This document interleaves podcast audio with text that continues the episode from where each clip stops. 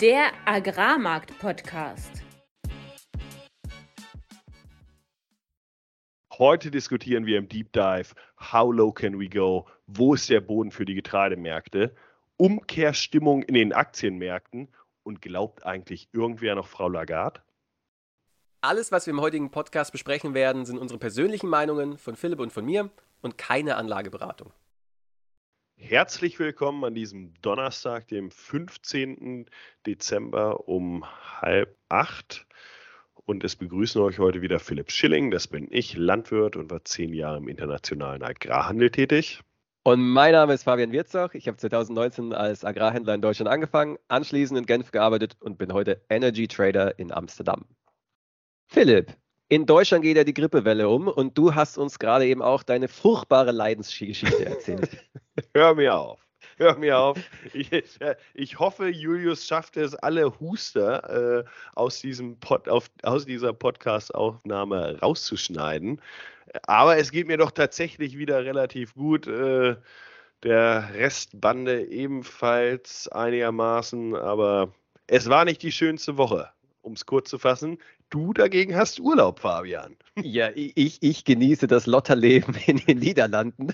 Hab die Füße oben seit Dienstags, passiert nichts mehr und bis Ende des Jahres, sogar, nee, sogar inklusive der ersten Januarwoche noch. Ich, ich bin sprachlos. Ja. nicht nur, dass ich es nicht wusste, auch, dass man sowas überhaupt machen kann. Aber ich bin mal gespannt, ob meine Zutrittskarte fürs Büro im Januar noch funktioniert.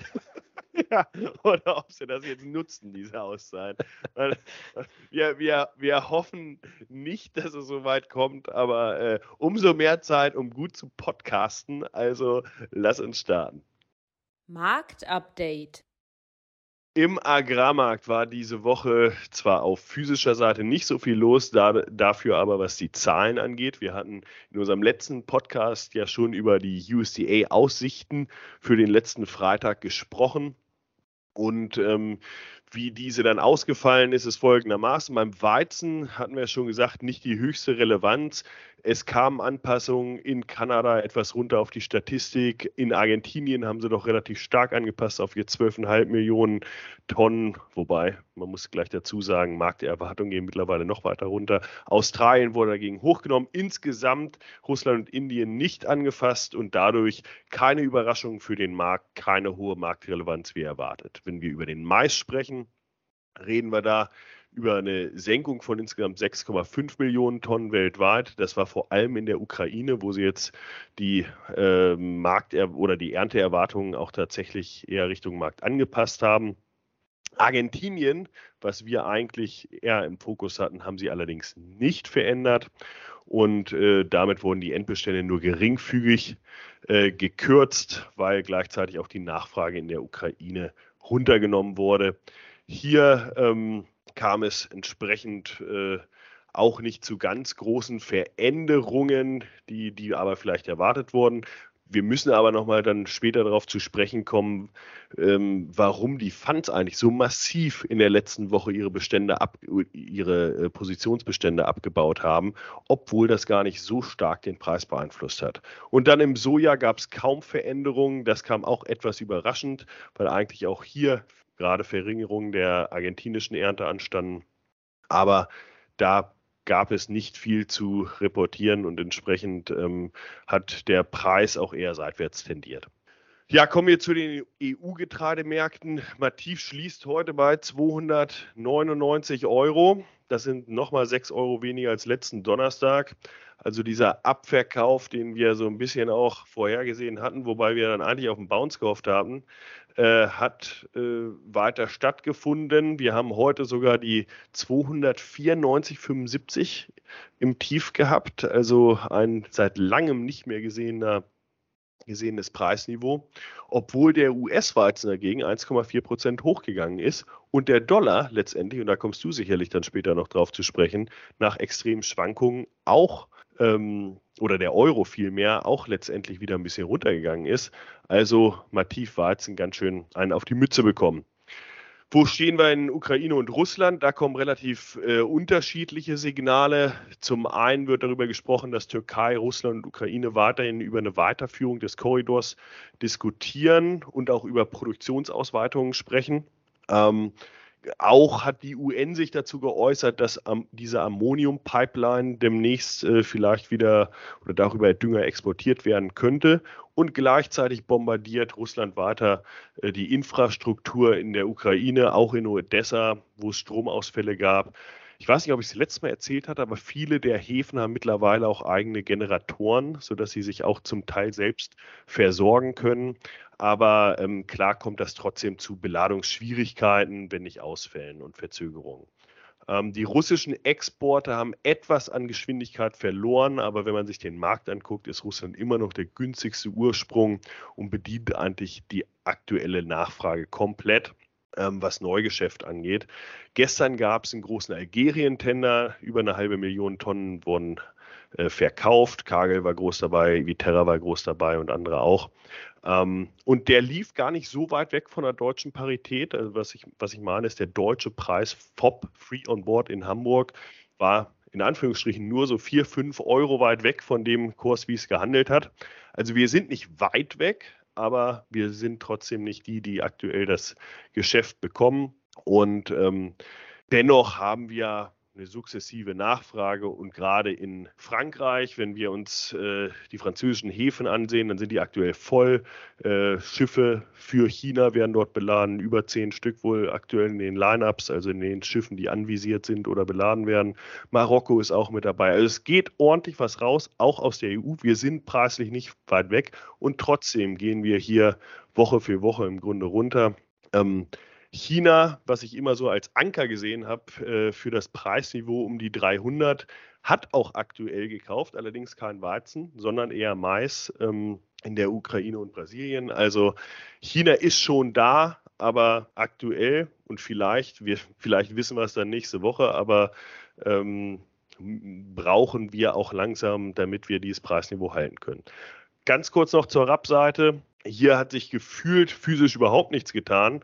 Ähm, das Handelsgeschäft läuft sehr, sehr langsam. Ähm, wir haben immer noch diese sehr hohen Produktionszahlen in den großen Produktions- und Exportländern. Ähm, wahrscheinlich wird Australien nochmal hochgenommen werden müssen. wir haben in der Ukraine mittlerweile Exporte von 2,9 Millionen. Das ist schon die aktuelle USDA-Zahl fürs gesamte Jahr. Das heißt, genug Ware verfügbar.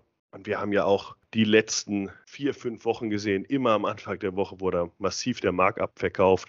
Dann erholte er sich nochmal so ein bisschen. Aber hier scheint aktuell kein Stoppen zu sein.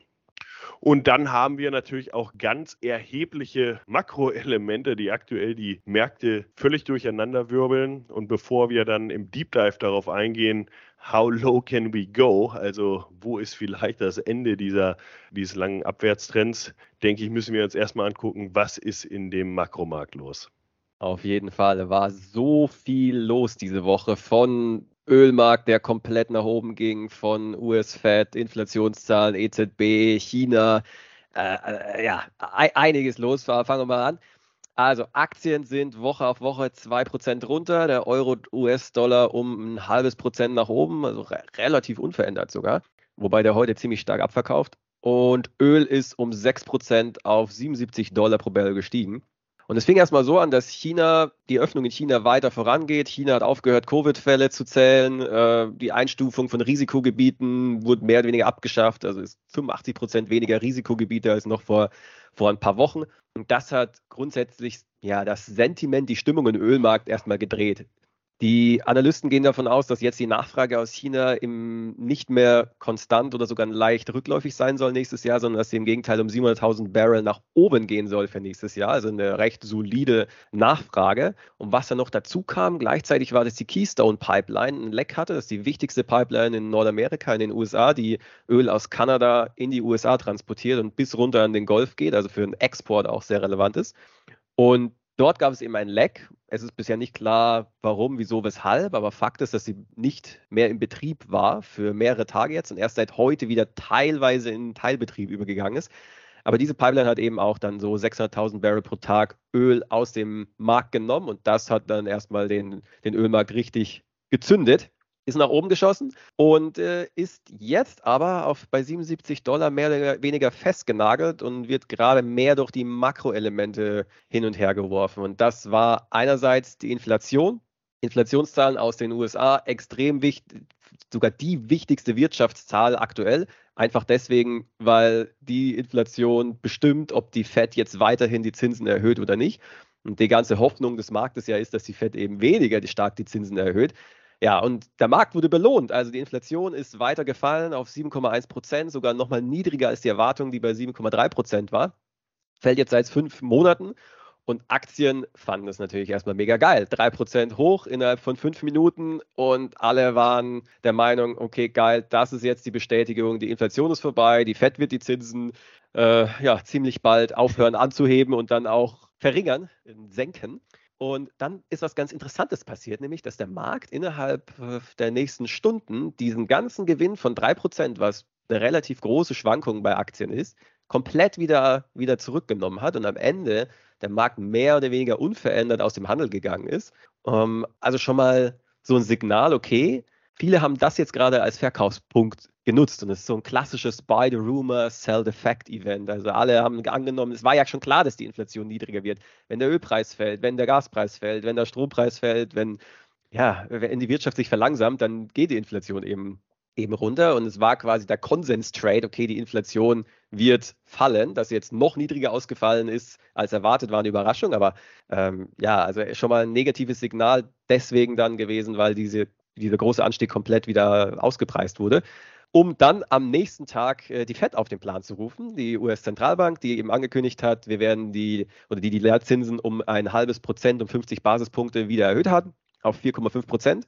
Und ansonsten, ich fand, es war eher ein Non-Event. Paul, der, der US-Fed-Chef, hat gesagt, ja, wir werden weitermachen, bis der Job erledigt ist. Die Inflation, ja, die Inflation kommt runter, aber zwei Inflationszahlen sind noch kein Beweis dafür, dass die Inflation jetzt wirklich dauerhaft herunterkommt. Wir sind dem, wir sind dem gegenüber noch etwas skeptisch. Wir werden weitermachen und für uns ist vor allem. Hat er, hat er, nicht, hat er nicht auch gesagt, irgendwie, er will runter auf 2% Inflation? Ja, also das Inflationsziel der FED ist ja bei 2%. Äh, wie gesagt, wir sind bei 7,1.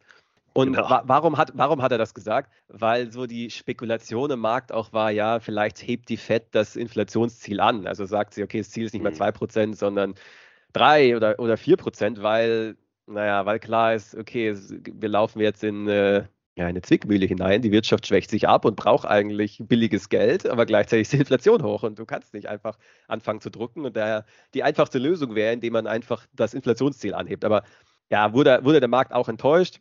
Und ja, äh, dann ist erstmal wenig passiert, weil dieses, die Statements von Paul haben sich nicht verändert zu den vorherigen Malen, immer, immer das gleiche gewesen. Ähm, aber jetzt seit seit heute geht der Markt relativ krass nach unten und es, ich sag mal, dieser initiale Push oder die, initial, die initiale Bewegung, die angefangen hat durch die, durch die Inflationszahlen, nämlich dass dieser, dieser erst, der, der Spike abverkauft worden ist, wieder jetzt eben weitergeht. Und ich würde sagen, was übergeordnet gerade stattfindet, ist, dass die, der Fokus gerade weggeht von der fallenden Inflation. Es ist jetzt der Base Case, es ist die Standardannahme, dass die Inflation jetzt weiter fallen wird und jetzt eben der Fokus rübergeht auf die Unternehmensgewinne, weil die eben jetzt als nächstes dran sind. Wenn die Inflation runterkommt, bedeutet das, dass die Preise, die die Unternehmen erzielen können, runtergehen. Dementsprechend sinkt der Umsatz. Und wenn man dann halt hohe Zinsen hat und gleichzeitig sinkende oder Zinsen, die noch weiter ansteigen und gleichzeitig sinkende Unternehmensgewinne, dann ist es halt mega bearish für den Aktienmarkt. Und das ist gerade die Geschichte, die aktuell gespielt wird. Und dann ganz kurz nochmal EZB heute war ich schon, ja, hat die Zinsen auf zweieinhalb Prozent erhöht, auch um 50 Basispunkte. Und Lagarde hat sich echt hingestellt und gesagt, ja, die EZB weicht nicht ab. Wir sind hier, um die Geldpolitik langfristig strikt zu halten. Erwartet nicht nur einen, sondern mehrere 50 Basisschritte. Wir haben noch einiges mehr zu tun. Und man kann da nur den Kopf schütteln. Die EU geht in eine sehr starke Rezession rein und die EZB, die hebt die Zinsen an und hebt die Zinsen an und sagt, dass sie Zinsen anhebt. Und es passiert, also aus meiner Perspektive passiert gerade das Gleiche wie damals als die Inflation angefangen hat zu steigen, als die EZB gesagt hat, ja, hier, wir sehen nichts, das ist nur vorübergehend, ähm, ja, ist bald wieder weg und dann ist die Inflation gestiegen, gestiegen, gestiegen und irgendwann mal, es ist schon recht spät, haben sie dann eingelenkt und gesagt, okay, wir müssen was tun. Und ich habe den Eindruck, genau das Gleiche passiert ist auf der umgekehrten Seite. Die Inflation fällt und fällt und fällt jetzt und die EZB sagt aber, ja, es ist nur vorübergehender gehender Rückgang und wir müssen weitermachen und wird dadurch die Rezession in Europa verstärken. Und das hatte, ist auch das, was der Markt gerade preist. Ja. ja, und ich hatte heute gerade eine Diskussion darüber, wo, wo mein Diskussionspartner meint, naja, vielleicht wurde da ja irgendwas Großes vorbereitet, äh, sozusagen, womit man dann vielleicht starten oder sonst wie retten kann. Ich kann es mir kaum vorstellen, oder? Also äh, im Endeffekt lassen sie es laufen aktuell und werden dann wahrscheinlich schon in zeitnaher Zukunft äh, merken, oh Mensch, das können wir so nicht durchhalten. Nee, das Ende vom Lied ist ja jetzt schon wieder klar, dass wieder gedruckt wird und Zinsen runtergenommen werden. Aber es wird einfach nur, es wird einfach nur verstärkt. Und es, ich, ich halte es einfach für, ja, man merkt halt, dass es eine Anwältin ist, die eine Politikerin ist, die da jetzt Notenbankerin ist und kein, keine Ökonomin. Und der Markt, der, wenn man sich mal den Euro-Dollar anschaut, will man ja warten, nachdem Lagarde so überrascht hat und gesagt hat, ja, wir werden weiter erhöhen und sind eben, eben hawkischer, dass sollte man erwarten, dass der Euro stärker wird, aber tatsächlich ist der Euro heute abverkauft. Richtig. Naja, gut, wir waren zwischenzeitlich auf 1,075, ne?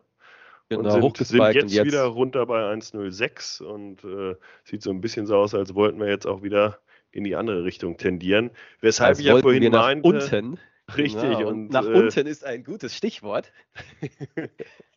genau, für unseren Deep Dive und da gehen wir direkt über in How Low Can We Go? Deep Dive. Ja, wir haben uns dieses Mal dieses unschöne Thema für zumindest die meisten Landwirte ausgesucht. Äh, wie tief können wir denn fallen? Auch noch in der Vorweihnachtszeit, äh, Fabian. Ich, ich weiß nicht, ob wir uns heute damit Freunde machen. Auf ähm, keinen Fall.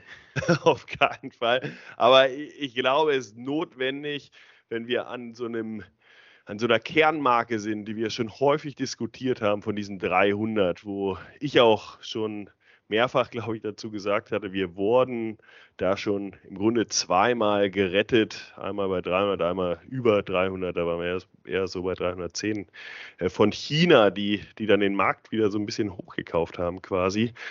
Ähm, dass wir mal diskutieren, was passiert eigentlich, wenn wir hier keinen äh, Käufer finden, mit signifikantem Volumen und da müssen wir wahrscheinlich über richtig signifikantes Volumen sprechen und auch der äh, den Future-Märkten wieder Hoffnung gibt, nach oben zu laufen. Wie weit können wir denn eigentlich dann fallen? Und ja, Fabian, wie, wie wollen wir es heute angehen? Indem ich jetzt einfach mal raushaue, wo ich denke, bis wohin es fallen wird, wenn wir runtergehen. also, meine Marke ist 250 Euro.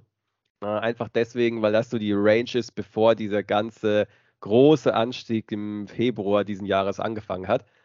Und das ist so, ja, für, für mich so das Level, äh, auf das wir runterfallen werden, wenn wir jetzt wirklich nachhaltig die 300 brechen. Wo siehst du es? Ja, ich, ich hatte mir auch vorher nochmal die langfristigen Charts angeguckt und was, was auch realistisch ist. Man, ich meine, für eine realistische Annahme muss man sich natürlich anschauen, auf welchem Forex-Niveau, also auf welchem Euro-Dollar-Niveau können wir realistisch annehmen, dass wir auch die nächsten Monate oder das nächste Jahr uns äh, bewegen werden. Und da gehe ich von einem niedrigen aus. Wir haben ja gerade schon die Gründe genannt äh, im Marktupdate, im Makrobereich, warum das wahrscheinlich ist, weshalb ein weiteres runterkommen. Also die 250 in Euro gesehen sind ja schon quasi äh, ja eher so die 220er äh, zuvor gewesen, wenn man das in US-Dollar sieht. Also von daher haben wir insgesamt ein etwas höheres Niveau, würde ich sagen, das generell gerechtfertigt ist auf einer langen historischen Achse. Und dann gleichzeitig, genau, haben wir den eigentlichen Effekt durch den Ukraine-Konflikt gesehen, der uns richtig über diese Niveaus gehievt hat. Und wenn der Markt jetzt annimmt, okay, wir sind nicht mehr in diesem Szenario, weil der Exportkorridor läuft, weil Russland exportiert ohne Ende und weil aktuell die Nachfrage zusammenbricht, sehe ich das auch als das Niveau, auf das wir uns wieder zubewegen könnten. Und wenn man sich die neu erntigen Preisniveaus anschaut, um die 280 eher, sind wir da gar nicht sehr, sehr weit von entfernt und geben die Richtung schon vor. Und wenn du von neuer Erde sprichst, dann redest du über den September-Kontrakt äh, dermativ. Genau, richtig. Äh, ab September fortlaufend und da sehen wir auch, dass, dass die eher ohne äh, großes Lagergeld aktuell agieren. Also im Grunde werden auch noch nicht so stark gehandelt natürlich wie, wie jetzt die alte Ernte. Dafür sind wir noch nicht weit genug fortgeschritten. Aber ich, ich denke auch, dass das ist die große Gefahr, wo wir drauf zulaufen. Wenn man sich den Rapsmarkt anguckt, nur, nur um da vielleicht den kleinen Schlenker jetzt mal zu wagen, ähm, sind wir da prozentual, glaube ich, schon, schon weiter abverkauft als, als am Getreidemarkt aktuell ähm, von den äh, ursprünglichen Höchstniveaus. Und ähm, ja, sehe, sehe da tatsächlich eher so 10 Prozent, die vielleicht noch drin sind, wo, wohingegen das beim Weizen ja dann doch schon eher, äh, ja, eher 15 Prozent sind, die, die dann noch drin sind nach unten. Hm. Was ich ganz spannend finde, ist die, die Kerze, die wir heute gesehen haben, also die, den Kursverlauf. Wir sind recht zackig unter die 300 runtergebrochen, wieder äh, also Klass, Klassiker eigentlich, weil es ist klar, jeder hat seine Stop-Losses kurz unter der 300, also seine jemand, der long ist, aber sich absichern möchte, okay, wenn es gegen mich läuft, dann steige ich irgendwann mal aus und das ist das klassische Niveau, dass man das unter so ja, unter so eye-catching Marks macht, so runden man, man macht's halt, Genau, man macht es halt nicht direkt bei 300, sondern man macht es dann eher vielleicht bei 2,99, aber... Genau, äh, oder 2,8, ja, genau, 2, 3 Euro drunter so. Und das, das weiß natürlich auch jeder. Und ich habe da auch mal mit, äh, also früher war ja alles anders. Ähm, heute ist ja mit Marktmanipulation und so, äh, wird alles extrem überwacht und ja, passiert wahrscheinlich trotzdem. Aber wenn man weiß, dass da lauter Stops liegen und du eine gewisse Größe hast als Händler, dann gibt es halt manche Marktteilnehmer, die halt diesen um Umstand ausnutzen und dann einfach mal draufhauen, um zu schauen, okay, wie viele Stops werden denn da getriggert? Und wenn die Leute long sind, das heißt auf steigende Kurse setzen, dann müssen sie, sobald ihr Stop-Loss Level erreicht wird, eben verkaufen und dann sieht man eben so einen Spike nach unten und derjenige, der der dann diesen, diesen, dieses Stop-Loss-Hunting, diese Stop-Loss-Jagd veranstaltet, der wird dann eben genau in diese Verkäufe herein sein Short wieder eindecken. Es ist so ein recht kurzer, zackiger, zackiger Trade. Und ich finde, genau das haben wir heute gesehen, weil wir sind jetzt wieder bei 2,99 haben wir jetzt geschlossen. Das heißt, ähm, der Markt hat sich relativ stark wieder erholt. Und mich erinnert es an die Inflationszahlen in den USA, wo der Markt, der Aktienmarkt nämlich, hochgeschossen ist, 3%, wieder runtergekommen ist und seitdem nur fällt. Und hier passiert es meiner Meinung nach genau umgekehrt gerade, nämlich dass wir runtergedonnert sind, haben uns wieder mehr oder weniger erholt und jetzt ist die Frage, wie, wie geht es weiter? Und, und ich sehe es auch so, dass wir jetzt dieses Niveau im Grunde zum zweiten Mal erst testen. Ich würde auch diesen Ausreißer jetzt nach unten nicht sofort so interpretieren. Und das war jetzt das Durchbrechen Richtung, was wir gesagt haben, bis zu 250. Ich meine, das, das wird auch keine Straight Line sein, selbst wenn wir dahin äh, gehen sollten, sondern das war jetzt wahrscheinlich das, das Austesten des Ganzen. Und, aber wir sind an diesem sehr kritischen Niveau und das, das zeigt sich auch durch äh, solche Tage. Ja, was wir ja auch noch haben, Ukraine. Die, diese ganzen Bombardements, die, die aktuell stattfinden, kritische Infrastruktur wird eine nach der anderen außer Gefecht gesetzt. Das ist zumindest mal beunruhigend und ist wirklich die Frage, kann die Ukraine die Exporte wirklich dann überhaupt noch schaffen, wenn jetzt eine, ein Umspannwerk nach dem anderen weggenommen wird, eine Brücke nach der anderen und ja, selbst wenn die Exportterminals jetzt eigene Stromversorgung auf die Beine stellen, wenn halt im Hinterland die Ware nicht mehr kommen kann, weil ja, weil, weil die Straßen alle kaputt sind, weil die Schienen alle, alle zerstört wurden, dann bringt einem das auch recht wenig, wenn man dann zwar noch was, wenn man noch fobben kann. Und sowohl die USA als auch Russland reden aktuell wieder von größeren Waffen, die sie in die Region liefern. Also äh, USA hat, glaube ich, äh, von den Patriot, äh, Patriots gesprochen, die, die jetzt quasi zur Luftabwehr äh, der Ukraine ähm, quasi geliefert werden. Gut, dass Russland über Atomraketen spricht, das ist im Grunde ein wöchentliches Ding, aber auf jeden Fall Eskalation steht auch da gleichzeitig im Raum, obwohl es diese Verhandlungen bezüglich Getreidekorridor gibt. Deshalb, da ist sicherlich noch was drin. Und dann ist halt äh, wieder die Frage, ist es deshalb gerechtfertigt, auf so ein Niveau runterzufallen, wo all diese Argumente keine Rolle mehr spielen? Und ähm, mein Argument wäre auch, da sind wir heute noch nicht. Und ähm, deshalb ist es trotzdem extrem wichtig, sich diese Niveaus anzuschauen. Und ich glaube, man muss sich auch im Klaren sein, sollten wir diese durchbrechen, haben wir zumindest keine Haltelinien mehr, die uns direkt aufhalten werden. Und ähm, ich sag mal, wer aktuell mit dem Gedanken spielt, aus zeitlichen Gesichtspunkten oder wie auch immer, wir sind jetzt noch nicht im Ausblick, aber kommen dann bald an, ähm, der sollte zumindest diese, diese Kennmarke ganz genau im Auge behalten und sollten wir mehrfach darunter schließen, dann ähm, ja, könnten wir tief fallen. Und ja, vielleicht nochmal, jetzt haben wir gerade eben den Markt ein wenig bullisch geredet. Aber äh, die Frage, wie weit können wir fallen, was müsste denn da passieren? Also ich, ich denke Faktor 1, weitere Entspannung in der Ukraine. Wenn jetzt plötzlich Friedensgespräche anfangen, das wäre ziemlich bearish. Äh, was auch bearish wäre, wenn aus, wenn jetzt irgendwel aus irgendwelchen Gründen China oder andere Importeure überhaupt gar nicht mehr äh, am Markt sind. Äh, was gibt es noch? Ja, irgendwelche guten Aussaatbedingungen auf der Südhalbkugel jetzt wäre vielleicht nochmal so ein so ein Faktor. Wettertechnisch sehe ich jetzt eigentlich wenig. Anscheinend in Osteuropa, nee, ja, ist es langsam kälter nee. geworden. Das heißt, Auswinterungsschäden sind eher ist unwahrscheinlich. Auch noch zu früh. Jetzt. Ist, ist, ja. ist aktuell noch zu früh. Also diese, diese richtigen Wettermärkte, ähm, die betreffen dann eher Südamerika. Da ist allerdings jetzt auch schon eine Rekordernte bei äh, in Brasilien sozusagen mit eingepreist. Argentinien dagegen ist noch so in der Mache und damit äh, eher so im Fokus. Also Wettermärkte dürften eher unterstützend wirken, haben sie zumindest im Sojabereich jetzt aktuell gemacht. Und ähm, ansonsten wird es sich dann tatsächlich eher den, den Fokus auf die neue Aussaat dann, dann drehen, aber das, das dauert noch einen Monat. Und, und Mak Makro natürlich. Also eins ist klar, ja. wenn jetzt der Aktienmarkt crasht im, in den nächsten Wochen, aus welchem Grund auch immer, einfach vielleicht Trend is your friend, weil wir jetzt heute im S&P 3% runtergeht, dass Leute, die erwartet haben, hey, wir sehen jetzt noch eine schöne Jahresend-Rally, jetzt enttäuscht werden und dann lieber den Sack zumachen, bevor, ja, und dann, dann einfach die Position glattstellen vor dem Jahresende.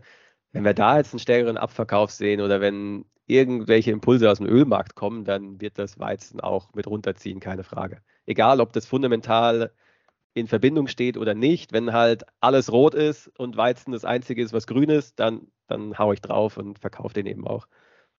Genau. Ich, ich glaube, den kurzfristigen Impuls brauchen wir dann morgen wahrscheinlich auch nochmal aus den USA, dass, dass die US-Märkte äh, das Ganze unterstützen und äh, mittelfristig dürfen wir nicht sehen, dass, äh, oder mittelfristig, dann reden wir jetzt über ein, zwei, drei Wochen tatsächlich eher, äh, dass, dass die Märkte insgesamt abverkauft werden.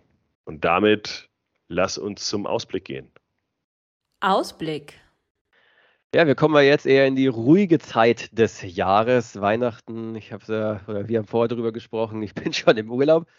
Ich denke, auch wenn man, wenn man sich auf, von der Makroseite mal anschaut, was kommt jetzt noch? Es kommt nichts mehr. Die ganzen Zentralbank-Meetings waren, von der OPEC wird jetzt nichts mehr kommen. Es wird jetzt eher ruhig werden für die nächsten zwei bis drei Wochen. Deswegen, ich erwarte jetzt da keine überge, ja, überaus krasse Volatilität, um ehrlich zu sein. Und ähnlich ist es, was das Zahlenwerk angeht in den Agrarmärkten. Wir hatten ja beim USDA-Report letzte Woche schon gesagt, das sind die letzten Zahlen des Jahres, die, die so richtig Auswirkungen haben. Klar, jetzt können noch die Zahlen bezüglich der Südhalbkugel verfeinert werden die nächsten Wochen, aber da wird es jetzt, wie gesagt, durch USDA beispielsweise keine Bestätigungen geben. Wenn man sich Sachen äh, anguckt, dann ist das sicherlich Logistik. Die nächsten Wochen gibt es vielleicht einen stärkeren Wintereinbruch, werden dadurch Häfen vielleicht gerade in der Schwarzmeerregion nicht mehr äh, befahrbar und damit äh, kann es dann immer noch mal zu Turbulenzen kommen, die dann wieder hier Nachfrage nach Nordeuropa bringen. Das, das jetzt mal so auf der physischen Hoffnungsseite. Und äh, gleichzeitig muss man aber auch sagen, sind sind die Märkte dann eher auf Logistik fokussiert und weniger auf ähm, ja, stark veränderte Erwartungen und damit auch auf der Agrarseite eigentlich langsame Märkte auf der physischen Seite. Die Future dagegen ja, haben, haben in den letzten Jahren auch durchaus nochmal starke Bewegungen Richtung Jahresende gezeigt, die dann aber, und das hatten wir auch letzte Woche kurz gesagt, eher getragen werden von einem generellen Sentiment, wie man so schön auf Englisch sagt, aber einer generellen äh, Marktrichtung. Und die dürfen wir hier halt nicht verpassen, damit wir nicht diese kritischen Levels jetzt nach unten durchbrechen. Und deshalb heißt es für alle die, die kurz- und mittelfristig noch Getreide oder auch Ölsaaten vermarkten wollen, habt ein Auge auf die Märkte. Und damit kommen wir zum Händlerspruch der Woche. When in doubt, get out.